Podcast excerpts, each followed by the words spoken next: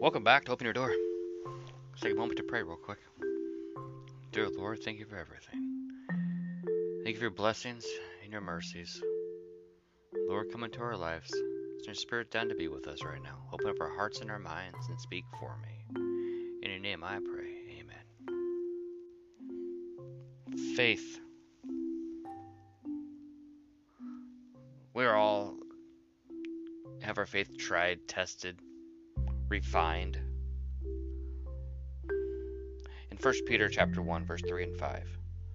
Blessed be the God and Father of our Lord Jesus Christ, which according to his abundant mercy hath begotten us again unto a lively hope by which the resurrection of Jesus Christ from the dead, to an inheritance incorruptible and undefiled, and that fadeth not away, reserved in heaven for you, who are kept by the power of God through faith until salvation ready to be revealed in the last time.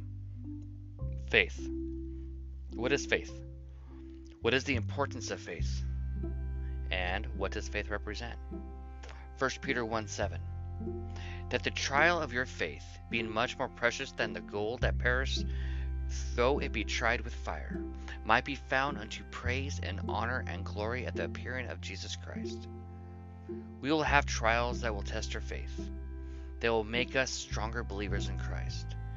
Not just what he has already accomplished, but what he is currently accomplishing and what he will accomplish. To have faith in something that you have never seen. What we have never physically held is a foreign concept for many, many people. In 1 Peter chapter 1, 8 through verse 10, whom having not seen, you love in whom though now you see him not, yet believing, you rejoice with joy unspeakable and full of grace, receiving the end of your faith, even the salvation of your souls, of which salvation the prophets have inquired and searched diligently, who prophesied of the grace that should come unto you. We have an opportunity to fulfill these verses. None of us, not one single person on this earth, have ever seen Christ, but yet we love him. We have a belief that what he says is true. That when we are told in 1 John chapter 5 verse 11 through 13, and this is the record that God has given us to eternal life, that this life is his son. He that hath the son hath life, and he that hath not the son of God hath not life. These things I have written unto you that believe in the name of Son of God, that you may know that you have eternal life, and that you may believe in the name of the Son of God. 1 John 1 9. If we confess our sins, he is faithful and just to forgive us our sins and to cleanse us from all unrighteousness. When we read these things, we know that they are true. We know that the world, Word of God is real. We know that Jesus became man to save us, save us from this evil, wicked world. In 1 John chapter 3 verses 1, 5 and 6, behold, what manner of love the Father hath bestowed upon us, that we should be called the sons of God. Therefore the world knows us not, because it knew him not. And you know that he was manifested to take away our sins, and in him is no sin. Whoever abides in him sins not. Whoever sin has not seen him, neither known him. The manner of love. Interesting statement. The amount of love that has been given us is unmatched, is undeserved. That through faith we may be able to attain it. When Jesus would heal, he would say, Because you have believed. The power of faith in believing is more precious than fine gold. James chapter 1, verses 2 through 7. My brethren, count it all joy when you fall into diverse temptations, knowing this, that the trying of your faith worketh patience. But let patience have her perfect work, that you may be perfect and entire, wanting nothing. If any of you lack wisdom, let him ask of God, that giveth to all men liberally, and unabradeth not, and it shall be given to him. But let him ask in faith, nothing wavering. For he that wavers is like a wave of the sea, driven with wind and tossed. For let not that man think that he shall receive anything of the Lord. When we go through trials and temptations, it builds our faith. When we think about the fact that athletes train and practice and use muscles to create endurance and strength, it's no wonder why they can do some of the most amazing things, the physical feats thinkable. This is like our faith.